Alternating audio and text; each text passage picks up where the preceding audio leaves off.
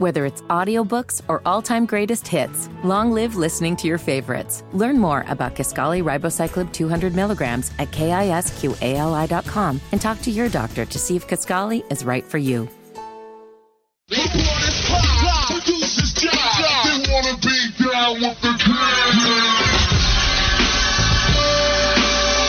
Only on Sports Radio 92.7 FM WFNZ. Straight fire. This is the Wes and Walker Show. Even the crowd knows what's coming next.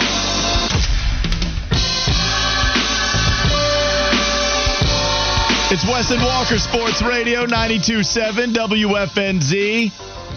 Text in on the text line how you feel about Dave Canales after hearing the introductory press conference alongside new GM and president of football ops Dan Morgan. You might know him 704 570 9610. How's everybody feeling today? We would love to know. I'm telling you, I just came back from the press conference. Kyle there as well. Willie P, WFNZ, well represented.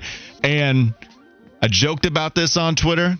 I was like, all right, the energy's great, man, but just go win some games. And then he starts, good morning. And I'm like, oh, yeah, I'm in. Let's do this thing. Hmm. I'm ready to go. I'm ready to win some football games. But ultimately, I think just as it is easy for everybody that gets introduced, I feel like everybody wins the introductory press conference except for Mitch Kupchak. It's the only guy that I've covered during an introductory press conference that did not win I'll just back off. the introductory presser. I'm hmm. sorry, Mitch. You were the only one because once you were introduced, you asked about the payroll. And is that is that right? Kemba Kemba's making this how much? Uh, yeah, we'll have to figure it out. Like that was the only thing. But Dave Canales wins today, and I do think you see the energy from Dave, but also Wes, like just I think one of my main takeaways was I, I was part of the problem on joking about Dave Canales' positivity for sure. Like I'm I'm firing off jokes on Twitter too. Like I, I'm here for it. That's all I use Twitter for, really, anyways. But I was expecting the positivity and it was there. But Wes, it wasn't over the top to me. It wasn't this. I, I was a little, I guess, tiny bit worried about that with him being so involved on social media. You know, him just having all the crazy energy like Pete Carroll, and they're all the jokes that are hurled Pete Carroll's way. But I didn't think anything was over the top. I thought Dave Canales was maybe a, a tiny bit more honest than what I take away from other introductory pressers. He might have had his sayings, he might have had his buzzwords, if you will. He did warn us that he might have some buzzwords, but he also told you, like, look, uh, we're, we're going to tailor this offense to what Bryce Young does well. We're going to tailor the passing game to what Bryce does well. We're going to tailor the run game to what Chuba does well. You know, I, I'm nervous about this opportunity. He was vulnerable in that regard. He said, Hey, is it okay if I say I'm nervous? But I don't take this opportunity lightly. I'm ready to go. I'm really excited. I have alignment with Dan Morgan. I'm excited to work with him. We have experience with one another. He said he was super excited to bring back Ejiro Evero, which he just acted like that was common knowledge before Joe Person of The Athletic had to confirm it. Dave, you're saying Evero's coming back? Uh, yes, we expect him back. So all of that was good, and I didn't take it as, oh my God, this guy's going to be annoying. I, I didn't take it like that. I thought it was the right amount of positivity, the right amount of confidence. Like this is somebody that believes in himself, and I do think he believes in the team. And so I'm ready to see how it's all going to work out because ultimately nothing's worked in David Tepper's tenure, and it's going to have to be him proving that to us before we give any Tepper hire the benefit of the doubt. Well, the thing is, too, we know about the vulnerability. We talked about it yesterday with the book, his vulnerability. Vulnerable.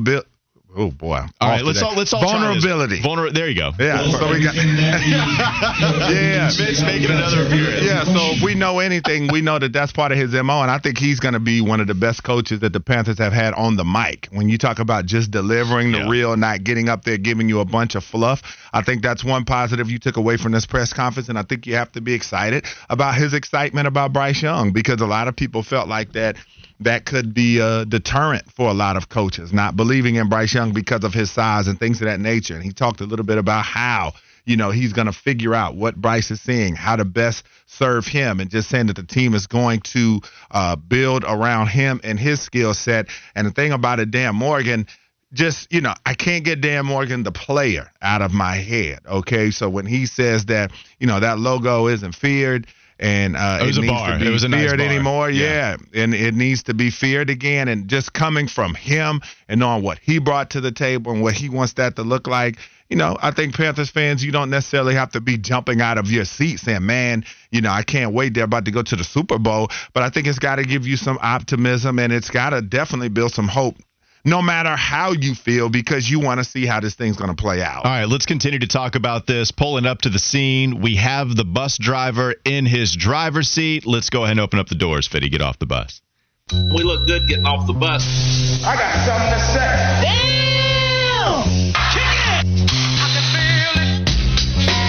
Let's hear from Dan the man himself. Here he is talking about how excited he is to work with new head coach Dave Canales. Great honor to be named the general manager of the Carolina Panthers, along with Dave Oh, Canales as the head coach. Um, super excited to, to work with Dave. Me and Dave, me and Dave have known each other for many years now, and Seven uh, years. Yeah, and this is a dream come true for both of us. The way Dave carries himself uh, is a lot of the way that I carry myself, which is with honor, integrity, and we're going to work our butts off. So you had a lot of the buzz stuff there from Dan Morgan. I think pretty much all presser long. Here's another theme though from Dan, which I think was the most important takeaway from this press conference. It's the word that they mentioned the most, and that was alignment. Here's Dan Morgan talking about just that. There's going to be a process. There's going to be alignment in our building, and we're going to do things the right way to build a championship team here. It was the main takeaway. Hey, everybody, we're shooting up the flare. Do you see? Do you see? We're aligned. We've worked together. We're on the same page. Did you see Dave hire everybody that he worked with in Tampa? Those guys have the same offensive philosophy. We're not going to have different factions here. We're all on the same page. A- As much as I joke about it, that was a message that they needed to be adamant was true. They needed to be adamant with the media that, yo, we are all in this together and we are all on the same page. We know each other really well. And even if we have a Jim Caldwell holdover, everybody else understands how to work with one another, including the GM and the head coach. And I thought that was important that they relay that message to the public. Yeah, and let me just say, man, just seeing Dan on that podium, those eyes bugged out. As I said, Dan was my guy. When I tell you that I liked him you out in got a little bit of Miami, Panther fever and it in you a came, little no, bit. all right, let's let's yeah, let's I'm let's take it, it. easy. But uh, but no, I did. I was a huge fan of Dan Morgan, and uh, just seeing him on that stage, he looked like he was ready to go hit somebody. He looked like he was ready to go fill a gap as he was doing that press conference, man. And so you know, following in the footsteps of the John Lynches and other players that have delved into front office work is going to be exciting to see what he can do. And also too, you know, Tepper saying when they asked if he was going to do interviews, and he said, "No, I'm in the background now." So you talk about some of the things that they tried to do to get a little bit of a perception change from the initial press conference. Yeah, you had Dan Morgan saying we're aligned to let you know that everything is in much better shape than what it was, and then for Tepper to come in and use the comment that, "Oh, I'm in the background now," like they tried to make sure that they did some things to uh, get the public perception up a little bit more than what it's been. Well, well, look, yeah, I mean, it's the right thing to do, but it was definitely a PR savvy introductory press conference, but that's fine. It's what you're supposed to do. It's, it's one of those things that, okay, you might just take the jokes along the way, but also it's a necessary evil. We need to get the alignment message out. Check. David Tepper wants to let people know, hey, I'm in the background now. Check. Which wasn't announced to everybody like that, but that comes from Joe Person asking if David Tepper was going to go through some of those interviews, and then he said, no, I'm in the background now. I believe that that's his intention. We'll have to figure out if that takes place this year. I also think that was a little of a snarky comment. If, if we're going to give context to who David Tepper is as a person, then I'm going to go ahead and chalk that up as at least having a little bit of snarkiness attached to it. Hey, no interviews for me. I'm in the background. Like knowing we would still love to ask you some questions. Right. so, but okay, cool.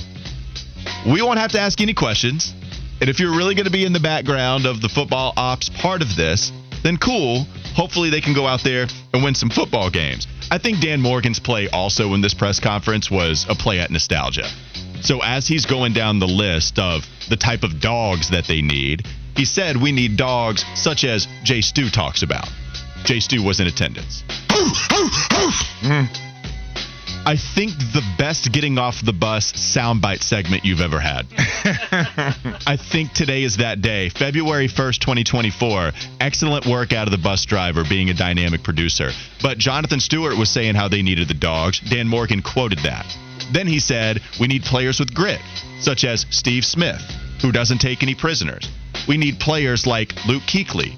We need players like Thomas Yeah, Davis. big time plays on all sure. the Panthers no history. doubt, no doubt. Playing at the nostalgia as much as he possibly can, and to perform his dismount that he did, he's trying to tell you we need people to fear the logo again, like they did in 2003. When you pull up to the Bank of when you pull up to Bank of America Stadium and you see the logo, they need to fear that, feel some type of fear, and they don't do that right now. And he admitted that. So I understand the play at nostalgia. You're getting a lot of the fans, hey, I do remember those good old days. It's been a while, but I remember those good old days. And now you're still shifting the story to somebody new in Dave Canales, who is going to have to try to put that vision out there on the football field. Yeah, you've got to do that though. I feel like because there isn't much recent history to lean back on to get the fans excited. You've got to take them back to some of their most successful days to get that goodwill, that feeling, that dreaming, because you know that those moments came from adversity. I mean, when John Fox came in, obviously he was hired because the previous coach didn't work and got him to the Super Bowl. Same thing with Ron Rivera, and so that's what they're hoping that Dave Canales is going to be able to do. Uh, but like you said, as far as the introductory press conference goes, he definitely delivered on what you wanted to hear. Uh, he seems like a guy that's going to be uh, an honest coach and is going to give you the real. And that's going to be refreshing from what we had with Frank Reich. Not to say that he was getting up there capping a ton, but we got a lot of information that didn't match up on the field. And so I think that with Canales, I don't think that's going to be the issue. Uh, I feel like he's going to tell it like it T.I. is. I like that too. Horse Show, Horse Show Dad said it is clear that Morgan looks at this team and knows they're soft. That's why I like what I heard. And it is funny because he is the middle linebacker. That is, you know, the crazy guy out there on the defense. Where I am glad we can go back to what Greg Olsen was talking about with Dan Morgan being the GM and saying, hey, I know we just think of this wild lunatic seeking collisions out there on the football field because that's what's required of a middle linebacker. But that also leaves out and ignores a really important part of what a middle linebacker brings to a football team, and that's the cerebral part of being the play Yes. caller on the defense. And so you got to be smart out there if you're going to be a good linebacker. I mean, that's what we credit Luke Kuechly for being, right? He's the one that was able to sniff out the plays at the line of scrimmage. It's fun to hear players talk about playing Luke Kuechly saying, Dog, he called out 50% of our plays. We didn't know what to do.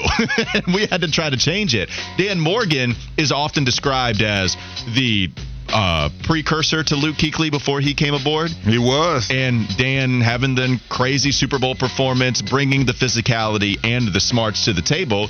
And I think we all kind of hope he GMs like that. That would be great. And of course, you got to hit on the players. Final text message that we'll go to before we move on. We did have a text coming in saying the thing that we need to know first and foremost is WFNZ aligned on OG Pop Tart flavors? Yeah, this was a conversation that we had. Yeah, we're not in alignment there. No, we. I think it's. It, it- I think it falls. But I do on, think about Pop Tarts a lot. it falls on me, and so I'm willing to accept that I thought chocolate was an OG Pop Tart flavor, and Google told me that I was wrong. I'm not going to continue to tell you that chocolate is an OG Pop Tart flavor. If we got the Pop Tart old heads and Kyle Bailey and Wes Bryant telling me, no, young blood, that's not how we used to do it back in my day. I'm going to respect my Pop Tart elders on this. So we have alignment, but that's important. We fix our Pop Tart alignment. The Panthers need to fix their football alignment. So we get better, Wes. We get a better Wes and Walker show for you every single day. We do. And I don't think we are aligned though because of the way Fitty acted about the blueberry pop tart. Mm. That that take still blows my mind. But but he at least OG flavors though, right? Like we don't have to be aligned on what we like the best. We just have to acknowledge Yeah. the OGs when they're there. Yes. Fitty, do you acknowledge that, or are you still going to be hard headed? Yes, because brown sugar cinnamon, the goat Pop Tart is an OG Pop Tart. So uh, Okay. I do concur. All right, so that's important stuff. We're aligned on OG Pop Tarts, and I think we're aligned on liking what we heard at the press conference today. We'll continue giving you our main takeaways. What did Dave Canales have to say about Bryce Young? Some important stuff there. Let's talk about it. Wes and Walker, Sports Radio 927 WFNZ.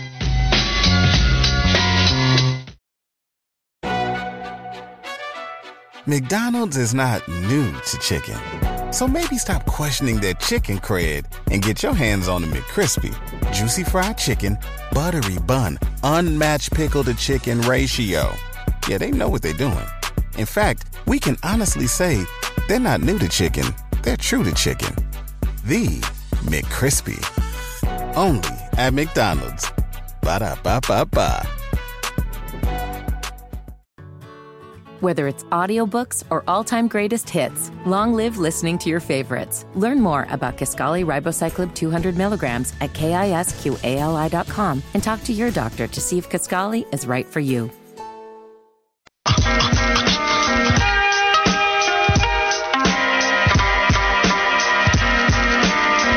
All, we, we, we need to find those leaders, those competitors, as Jay Stu would say, those dogs. Like, we need some dogs. Like, we got to get some guys that are passionate about football, that love football. They want to come out every day and compete on the practice field, in the weight room. We need competitors. We got to bring that back here. We got to bring that back here to Bank of America Stadium to where people get excited about coming to see our team. We're super passionate about bringing a team that, the fans can be proud of, that our players can be proud of. Like when teams drive up to this stadium, we want them to fear that logo. The logo has to be feared again because right now it's not feared. So we got to get that back. But I think it starts with getting the right type of players. Dan Morgan at the introductory press conference as he's promoted to president of football operations and the general manager, alongside Dave Canales, the new head coach of your Carolina Panthers. We're talking about that presser on Wes and Walker Sports Radio 927 WFNZ. I just want to clarify when he says they're pulling up to the stadium. How many people do you think are fearful of Bank of America's logo because of how little they might have in their Bank of America account right now? that is an awesome uh, point right there. Just want to make sure, like, oh, yeah, I need to check, make sure that check was dropped in there, make sure I got that deposit. That's a good reminder when you pull up to the stadium. We all know how that would be a great question for the text line that we can just go ahead and put forth right now. When's that time that you didn't know if you're going to be able to pay for that food? At McDonald's drive-through because you didn't know if the deposit hit and you needed that deposit. I know that's happened to me a couple of times where there was an overdraft fee and then everything is terrible because you overdrafted by like cents. Yeah, college y'all go those are the worst. And then if they hit you with that 35 on top of it, yeah. oh, come on. Then you had to call cuz most of the time you can call and talk them down you could be like, hey, man, can you take this off? I was really going to put some money in there to do this and that, and they do it for you. This goes to the whole closed mouths don't get fed thing because I was just always too sweaty and nervous, and yeah. I couldn't call. I was just like, how am I going to do this? I guess I'm just going to stay at home and not eat for the next couple of I days. I used to call in politic, man. Fitty, you grabbed that mic too. It feels like you have one of those experiences. It was just this morning at the McDonald's drive-through. I oh, gave oh, no. them, I gave them the credit card, and I thought maybe it'd been maxed out, you know, because part-time employees, it's it's hard in this economy economy, man. The funds of Fitty is always a roller coaster ride of a conversation. It is. Because we ride the highest of highs. You just said this, what, earlier this week? I think you were talking about. I think you dropped actual information on the air as to how much money you have in your bank. Uh, at least like north of a certain amount, is what you said. Yeah, I've got north of 10 bands. Oh, well, you just keep going again. All right. Yeah, big skrilla. And I mean, he always brings up you know, that he can go take a trip or go do this or go do that. Like mm-hmm. he always says, or he's like, oh, I can pay X amount for this if I needed to. We won't comment on what some of those things he would pay for are, but uh, you know, that was sinister. That was. Yeah, I knew he would like that. I, I knew he'd like that. Uh, Dan Morgan wants us to fear the logo. I fear Fitty's laugh. yeah, whatever, yeah. Whatever that was, that's what's scary. Yeah, so he'll me. let you know he's got he's got a little bit of Skrilla saved up. Fitty's good with his money, man. Uh, Wolfpack James, how was your credit card maxed out on the first day of the month? It is February first. I guess. Heard were you talking about That's yesterday? Wolfpack James said he paying his thing off every month. So I guess that's true. That's type yeah. of life he. That's type of time he's on. Uh, well, that, that's Wolfpack Same James here. being disciplined. Yeah. That's that disciplined man right there on the text line. These are our listeners, and we thank them. Fear the logo. How long is it going to take before the opposition actually fears the Panthers logo again? We can start to talk a little bit more about all of that. I'm interested, though, in Dave Canales, the alignment with Dan Morgan. It's something they talked about every second, really, of that press conference. And here's Dave Canales talking about how his time in Seattle helped him become the best possible candidate to be the head coach here in Carolina to formulate an identity, to formulate a football DNA that wins 10 out of 13 years to the playoffs. I just coached in my 20th and 21st playoff games uh, this, these last past couple of weeks. Um, and so I'm just really appreciative of Pete Carroll, who pushed me to think about the next thing Quit looking just at the quarterback. Quit just staring at the wide receiver's route. Open your eyes. What's happening with these combos? You see what the defense is doing? Did you notice we're playing a lot more of this coverage this camp? Open your eyes. Think bigger. Be prepared. What do you think about Dave Canales discussing looking for the next thing and opening your eyes on some of the other problems you might have, not being too bogged down and focus on one in particular thing. Yeah, I mean, that's going to be a much needed skill being a head coach because, as I said, it's different now. He can't just focus on the offense, he can't just focus on how many points they're going to score every week. He's going to have to be able to put out a lot of fires, or he's going to have to be able to start uh, a lot of different fires in a good way. So I think as a head coach, that's a good mentality to have that you can't stay bogged down on one thing. You got to be able to fix multiple things at once uh, because, as we know, he's going to endure way more day to day issues than he ever has being an offensive coordinator, and he's got to be prepared for that. So I think that mantra that he's got uh, will certainly be able to help him if he's able to execute it in that fashion. Salesman wrote in on the text line. You can tell us how you felt about that press conference. Salesman said, "Guys, I'm a well documented moron when it comes to pressers." And Dan and Dave got me hype. They sold me like a cheap suit. Dave Tepper is the greatest owner on earth. Undefeated season incoming. That is 704 980. Let's go. Of uh, optimism as you could ask for. I guess they did their job if they can get people to feel like that. Coming from the extreme pessimist that he was throughout this entire hiring process, he would write in saying, "Guys, I, it, you know, I'm not going to give them the benefit of the doubt whatsoever. Like they're not going to earn it. What have they done?" To earn it. And I got it the entire way. But glad to see Salesman is back on the uh, bandwagon. 404 number writes in, uh, are you guys talking at all about, you know, or do you feel weird when Dan Morgan mentions all of these players, Luke Kuechly, I think Muhsin Muhammad was mentioned, Jay Stu. He was and, there too, I believe. Yeah, yeah, yeah, they were. And he mentions everybody but Cam Newton. I, I'm not going to lie. I don't want to make this like into a big old mountain or something, but like it I was listening for Cam. I was listening for Cam and I didn't hear it, but I I, I don't want to make it a big thing. I think he was just talking about some of the particular assets that you want in some of these players and or aspects I should say. And I I don't know. It's like Cam Newton was such a different breed. Like, do you say I want a chiseled QB? I want somebody. Eh, you could have mentioned him. I was listening for it too. But 404 is just asking why Cam Newton's name wasn't brought up. He wasn't here while Cam was here.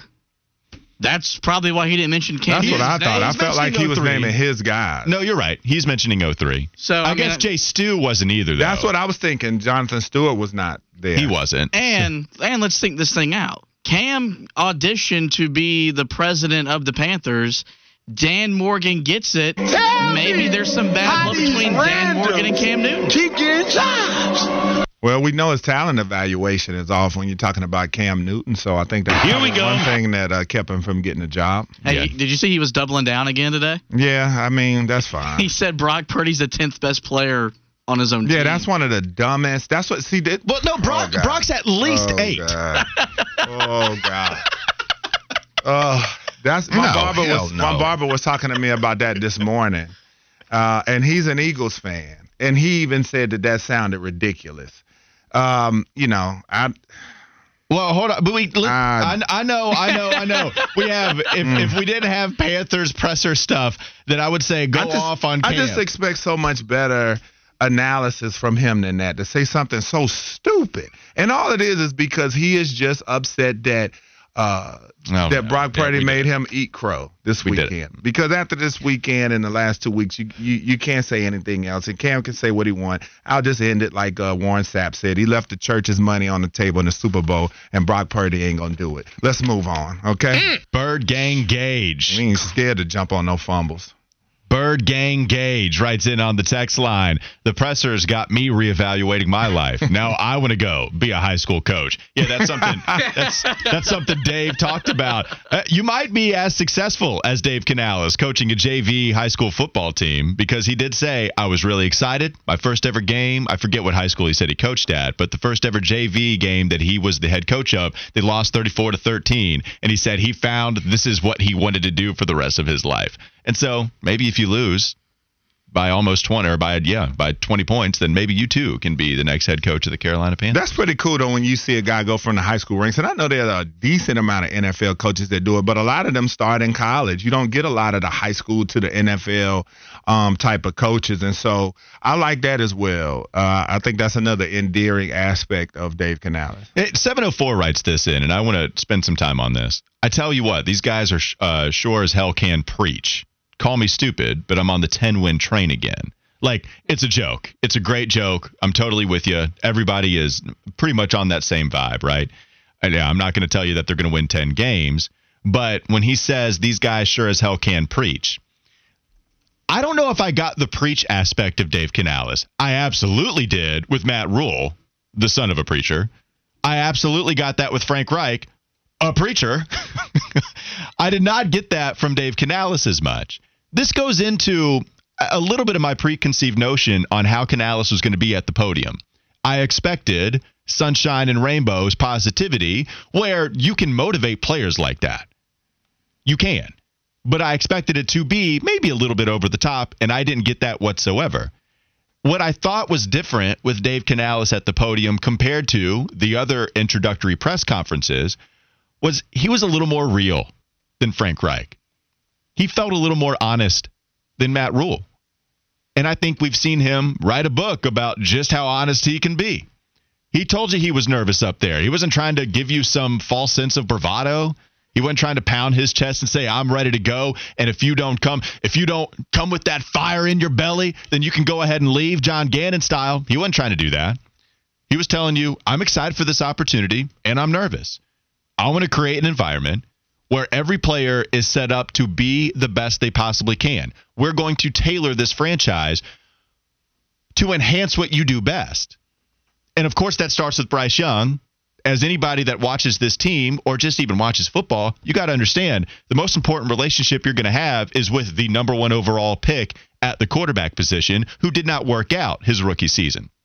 So if Dave is telling you we're going to tailor our passing game to what Bryce does well himself. Not try to have him adapt to my scheme or anything like that. We're going to adapt to him. He even mentioned Chuba Hubbard.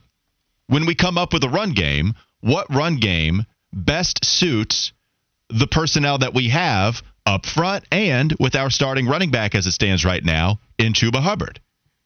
You're going to play it, Fitty? I saw you reach for it. Chuba, Chuba, Chuba, Chuba, chanting everywhere. What? Mm. Dave Canales is singing that same thing it felt like he was real. It felt like these players can connect with him, and it doesn't seem like he's going to be selling you a whole lot of BS.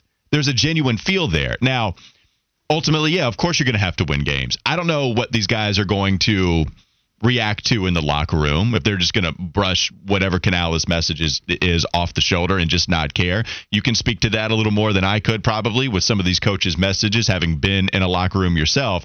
But uh, like, there's no magic elixir to this. You can only be who you are and try to see if this thing works out on the football field. And I do think players respect that, and I think they're going to respect Dave Canales' approach to all of this, just as Seahawks and Buccaneers have before his time here in Carolina. Yeah, I mean players are going to sniff out really quick, you know, if he's the real deal. But I think that from his track record and everything that we've seen, I, I don't think that's going to be an issue. I mean, we've seen what he's done with player development. The proof is right there in front of you with the three quarterbacks uh, that he's worked with of note. And then, you know, you're talking about the the uh, all you have to do is look at the reactions of the Tampa Bay players when he was gone. You look at what Mike Evans said and Rachaad White and all those guys and how much uh, they were annoyed at the fact that he was leaving them. So I think that tells you uh, alone how his players feel about him, and I think that's going to bode well, and he's going to carry that uh, right over to the Panthers. Now, another thing that was a main takeaway that we found out in the middle of that press conference, it was Joe Person asking if Ejiro Evero was going to come back. So that's the question that he asked to Dave is if Evero is going to come back. What Dave answered was how much he respects Ejiro Evero, saying how hard it was to game plan against that defense. And you see, they didn't put up many points. They still won the games because our offense was atrocious here in Carolina. But it's not like Tampa Bay put up a bunch of points on Evero's defense. That's what he talked about. And the question was, is he coming back? So then, after he was done giving you how much he respects Evero, Joe, without the mic in his hand anymore, says, "Wait, no, is he is he coming back? Do you, you expect him to come back?" And then Canales just kind of acted like, oh, yeah, no, we, we expect him back. That's going to be a huge part for us. We expect him back. So that hasn't been confirmed in the public eye until Canales said that. But in my opinion, that's a big deal. I know we want Canales to fill out the staff as he deems fit. He's already done a great job at getting the guys he wants in place on the offensive side. And he even put a little bit more emphasis that that is my main responsibility. This is what I have to do. Make sure everything is working on that side of the uh, of the football or the line of scrimmage. But I do think also sometimes people will overcorrect compared to a year that didn't work the previous season. Oh, okay, so we had a bunch of different minds, a bunch of different philosophies. We got to go the exact opposite. We can't. We got to go 180 degrees the opposite direction. When, yeah, it's probably a good place to start, but it's okay to have Jim Caldwell still on this staff as long as you guys are aligned. And there's reason to believe that they're aligned. And we didn't even see Frank Reich and Evero have any beef. That wasn't reported.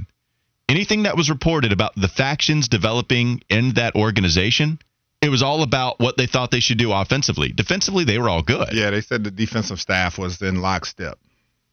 If you bring back the lockstep defensive staff, and they did a pretty good job last year, I'm in favor of it. Yeah, I think so too. I mean, I know I had said before that I wanted uh, Canales to bring in his staff in general, but, you know, I knew it was a 50 50 shot that Evero was going to be back. I'm not surprised that he is back. Uh, we know that he was getting interviewed for coaching jobs, but it just didn't feel right to me him getting a head coaching job coming off of a uh, two and fifteen football team. I, I thought whatever fan base that he might have gone to, that would have looked a little bit wild to me to hire a coach from uh, a losing franchise. So I never thought that the head coaching thing was a real deal. The only thing I thought that was a true threat was other defensive coordinator positions, but we know that Tepper was also blocking him from doing a lot of those interviews. If anything was a real threat to me, it was going to be uh, the Rams. And so mm-hmm. I'm not shocked by it. And Canales kind of knew, all right, I'm an offensive guy. I've already got a guy in place here. It takes a little bit more off of his plate to not to have to search for a defensive coordinator or find a guy. He knew, all right, I already got a guy here that's got this defense off to a good start. There's still some things that need to be fixed and some some areas they can get better at. But hey, that's every defense, no matter how good or bad that you are.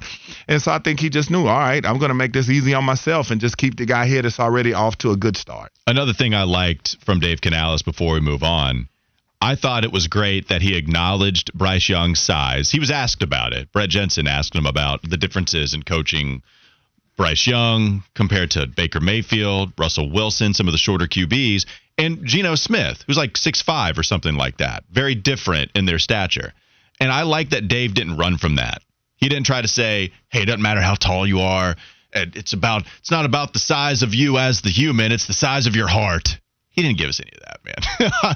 he just gave us, yeah, there are different things that you have to do when you're coaching a smaller quarterback. I thought it was also funny when he said, Now, I'm not going to tell you all of those things and reveal my secrets to the entire NFC South.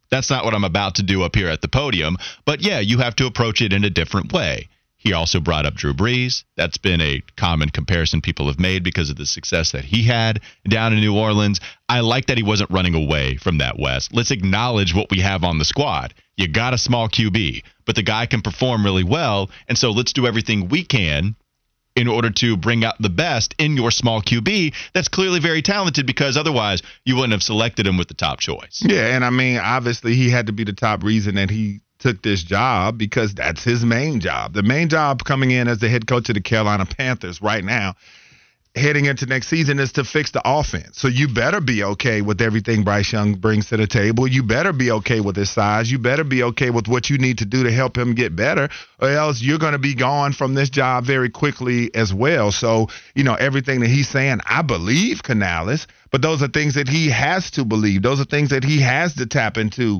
uh, to be able to do the best at this job because you're not getting another quarterback. You don't have a first round pick. You may, depending on if Tepper's had a change of heart, if you have a terrible season this year and things look more the same, you better hope that he retains you for another year so then you can take advantage of a potential top five, top 10 pick. We'll see. But at the end of the day, I do believe everything Canales said about it, and he's got background, resume that shows me that he can take quarterbacks and take them to the next level. We have plenty of sound being cut up right now that we will play as the show goes on from Dave Canales speaking about this Panthers team, from new president of football operations, Dan Morgan. We'll be playing that all day on Wes and Walker. Coming up next, though, it's the first time in a long time that Fitty reveals his favorites.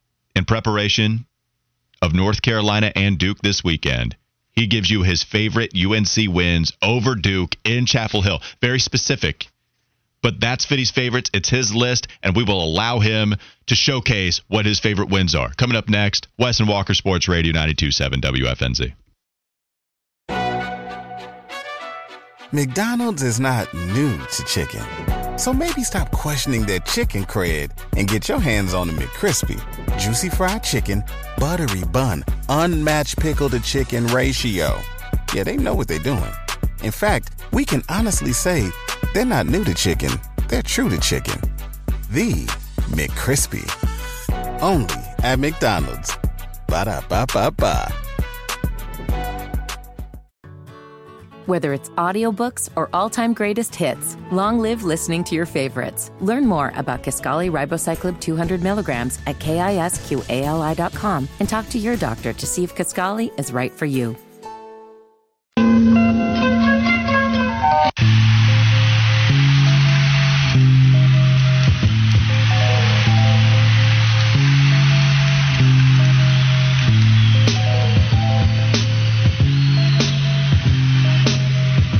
Walker Sports Radio 927 WFNZ. I believe this was from AJ on the text line, which you can text in at on 704 570 9610. As I was going through the previous head coaching press conferences, Matt Rhule, Frank Reich, Matt Rhule, son of a preacher, well documented. Frank Reich, also a preacher. Dave Canales, son of a preacher. Are we starting to see a theme with who David Tepper hires as his football coach. I see that. I mean, that must be, uh, like I said, a prerequisite now for any Carolina Panthers. Coach. So, according to AG News, who wrote the article, I think a few days ago, Carolina Panthers hire AG prodigy Canales, the Assemblies of God. Dave Canales' father, Isaac Canales, served as pastor of Mission Ebenezer Family Church in Carson, California, before retiring in 2019. David Tepper's got a type, man. If he can preach in those meetings, Tepper's like, you know what? I like this guy. You're hired. It sounds like it. I mean, every, I mean everybody else has the same background, and Canales joins in. So. It, it's it's funny. It's funny because these guys are great at speaking. And Canales, I think, is better than even Frank Reich and Matt Rhule is. Like, at least more entertaining on the mic. But everybody did like, especially what Matt Rhule had to say when he was introduced. Here's Canales doing the same thing. I didn't think it sounded as much like that, but Fitty, you were talking about it. like you definitely can hear it in there. Oh yeah, when you go back and like you, you see the text and you, and you let your mind go to that place. Could Dave Canales be the son of a preacher? You definitely hear the preaching. Also, this hire does not work out. Mm-hmm. Dabo Swinney's the next guy he's going to. No doubt about it. Dabo is going to be the next head coach if this doesn't. I think it. I hope it will. I don't know if it's going to. Nobody knows if it's Yeah. going to. I like the hire. If it doesn't, then He'll go to Dabo, and then if Dabo can't win, and we all know that God favors Dabo, Mhm. then that's how you Hmm. know that the, the franchise cursed. I don't know what we did. if Dabo doesn't work out, then we did something very, very bad. But I apologize because I don't want to watch this football anymore. I don't want to watch it. Please, please help us out. Let's move on now to Fitty's favorites. The first time in a while that we've gone to this. This has been like what a year? Maybe not that long, but it's been a while. Maybe the off season. And now you get to give us your first Fitty favorites list in a while. Your favorite UNC wins over Duke in Chapel Hill. Let's start off with number five. Yeah, I got to tell you, this is maybe the hardest list I've ever put together because there's so many fun and favorite memories. But starting off with number five. Number five. This guy was in Spectrum Center last night, balled out, was leading sweet. the Bulls to a win over the lowly Hornets. The 2019 win at home over Duke secured a regular season share of the ACC title with Virginia. And this is the game, Walker and Wes. Maybe if y'all remember that Coby White dribbled between three Duke players to hit a mid-range shot. It was like the reverse Steph Curry when Steph dribbled through three Clippers and pulled up from three. Coby did it from two point land, and it was absolutely beautiful. I damn near cried while watching it happen. Um, and little did we know that that was maybe the high point for five years of was watching that team sweep Duke in the regular season without Zion Williamson, of course. But uh, that win for me very high up on the list because before this year, that was the last fun I had from start to finish. Coby White was a huge problem coming into the college game. And it was weird. I don't know if you guys remember this, and maybe a little bit of it was Zion mania, and we were focused on other recruits. But I always thought Coby was going to be awesome because he was the leading scorer in high school basketball history in the state of North Carolina. It just felt okay, this guy's got athleticism, he's strong, he can shoot. Why aren't we making a bigger deal out of it? And then he showed, oh, yeah, I am a big deal. I'm about to be a top 10 pick in the NBA draft. Yeah, man. Coby White was a phenomenal player. I remember that hair flying up and down the court, cut numerous uh, highlights of him, man. But he was a big time guard. And I feel like he's kind of underrated in North Carolina history. He is. That's what I'm saying. Yeah. And, and, even coming into it, it felt like that with us not giving him as much of attention, but. Then he became a Charlotte Hornets favorite. If we would have been high enough to select yeah. him, everybody wanted that to happen. Late bloomer, but dude is balling right now in Chicago. Well, you got to remember, Nassir Little was the five star yep. prospect that I ride with him. He got the fanfare, but and dude, Coby's hair in person, impressive. More impressive than his jumper, which is also, as we've seen this year, pretty good. Great at driving, had a fun dunk last night. Coby was really good. One point off of his tying his career high. Missed a free throw. Just dribbled into a random Hornets player to go to the foul line to see if he could tie it. Missed the first free throw. 35. That'll still do, though. Number four. If you're a Carolina basketball fan, you know how important senior night is.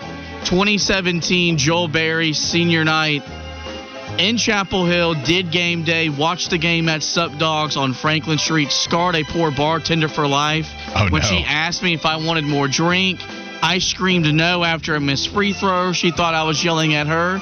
I got to be on Franklin to set the first bonfire after they beat Duke, and it was the win that was a catalyst for their run to the national championship. Joel Berry where does he rank for you in your favorite point guards of all time? He's my second favorite Tar Heel of all time. Oh, okay. That, that Marcus, I've watched play. And, and, second guard because Paige is your first. Marcus right? Paige is my first. Joel Berry was fantastic, and that's one that was kind of taken that that um that transition into what Roy Williams would do is he would get really good players, but they wouldn't ball out maybe the first or second year and then go into like all American territory your junior and senior season. Joel Berry was awesome, and this is a good one in 2017.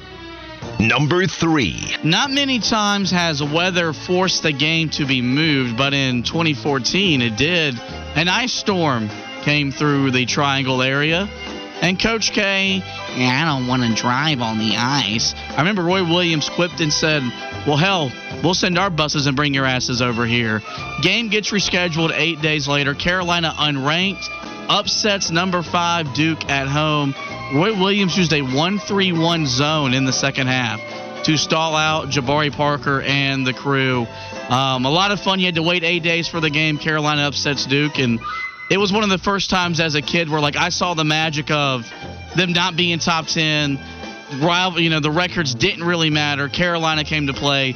They got the win. A lot of fun. Do you remember that game at all Wes about them having to reschedule? And what do you remember from Jabari Parker's time at Duke? Uh, I've watched every Duke Carolina game pretty much since I've been on, on this earth. So uh, I haven't missed many games. Now as far as remembering them in vivid detail like Fitty does I do not. But uh, Jabari Parker, I just remember him. He was a really good player. I think based off the hype he had coming out of high school, I probably expected a little bit more from him. But I mean, he had a solid NBA career, and uh, he was a great player in the ACC. So I just remember them losing to Mercer that year, right? Or was it? Was that the year? Yeah, that's what I thought. Oh, Fitty just went to a really weird, like pleasurable place after I mentioned that. Couldn't even talk to me. Let's move on very quickly. Number two. 2011, Kendall Marshall gets inserted into the starting lineup after Carolina gets blown out at Georgia Tech. Larry Drew then quits the program as dad blames Roy Williams. And Kendall Marshall's right. greatness starts to ascend. They host Duke in the regular season finale, regular season title on the line. Carolina got the job done. The game was on CBS. It was back in the time where CBS had rights to the second game in the rivalry. It was a lot of fun and um, kind of like how this year feels like. It was at that point in the rivalry where every time they met the final weekend of the regular season, the regular season was on the line, and that team would go on to make the Elite Eight. All right, so Kendall Marshall, I go to their game in Greensboro against Texas. That's the game where Cory Joseph hit a game winner at the foul line. Harrison Barnes had a monster three to, I don't know if to send that in overtime or just eh, make it close at the end of regulation. But Kendall Marshall played 15 minutes in that game. That was about average for what he had been doing at that time. He had a crazy wraparound pass after driving to the goal. And I'm like, why isn't this guy getting 38 minutes per contest? And sure enough, Roy Williams would say, All right, Walker, you're right. We need to start playing Kendall Marshall about 38 minutes per contest. And that's how much he averaged the rest of the way. After Texas, and then you play, I think, a, a few more games before you get to conference play, and then the tickets, uh, the the minutes just start going up and up and up. Kendall Marshall, one of my favorite heels of all time. Yeah, uh, well, Kendall Marshall was one of those guys, man, and he just always made the right play, and he made their offense go. The classic Carolina point guard. He kept the tempo up at all times, and he seemed to always make the right passes and didn't turn the ball over a bunch, man. K Butter. Love yeah. the Twitter handle too before he, I think, signed off. Last one. Number one. Really quickly, because we got to go. We mentioned how important senior night is. There's never been more pressure, I felt like, on Roy Williams than to send Tyler Hansbrough out the right way. Senior night at home in 2009. Once again, the regular season on the line between these two teams. Hansbrough plays great. Ty Lawson plays great. Carolina beats Duke. Of course, they go on to win the national championship that year. I can just remember reading in Roy's book how nervous he was if he lost. Because up until 2013, he never lost on senior night. And that was the most nervous he ever was because you can't lose when your greatest players playing his final home game. Although Duke would do that when Coach K quit. But uh, that was, I mean, I, I remember as a fan, like there's always nerves. Those were real because he wasn't even my favorite player.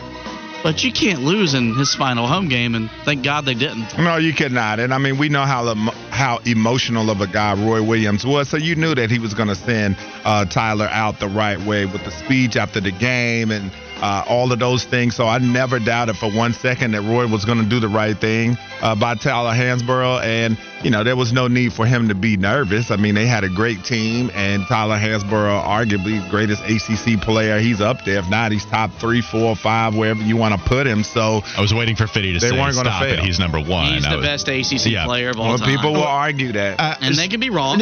Hold on, hold on, hold on. I don't want. to, I just before we go into that debate, I did want to say if you're a North Carolina player, like one, I don't. He's clearly the most decorated Carolina basketball player of all time. How can you beat it outside of a Christian Laettner type of career at Carolina? Like Tyler, I don't even know if you can beat what Hansbrough did. You got to win multiple championships. Well, you know, you got the old heads that's gonna say, and and I guess they'll go off sheer, I guess, talent, skill, etc. But you're gonna have people that are gonna throw the David Thompsons that was three time player I'm saying, of the year. I'm saying decorated at North Carolina though. I'm saying not even best. Like I'm trying to. I'm oh saying, yeah, I was speaking more to the ACC. No, you're good. Yeah. I'm just saying at North Carolina, that university, is it even really possible for you to become more decorated no, than Hansbrough no, ever? No. And, well, and that's in college basketball in general. It's hard to have a career like what he had. All right, that was Fitty's favorites. Maybe we can go back and discuss some of the other memories that we have in the battle between North Carolina and Duke. We can do that maybe on the other side of the break. It's the Campus Corner coming up next. Sports Radio 927 WFNZ.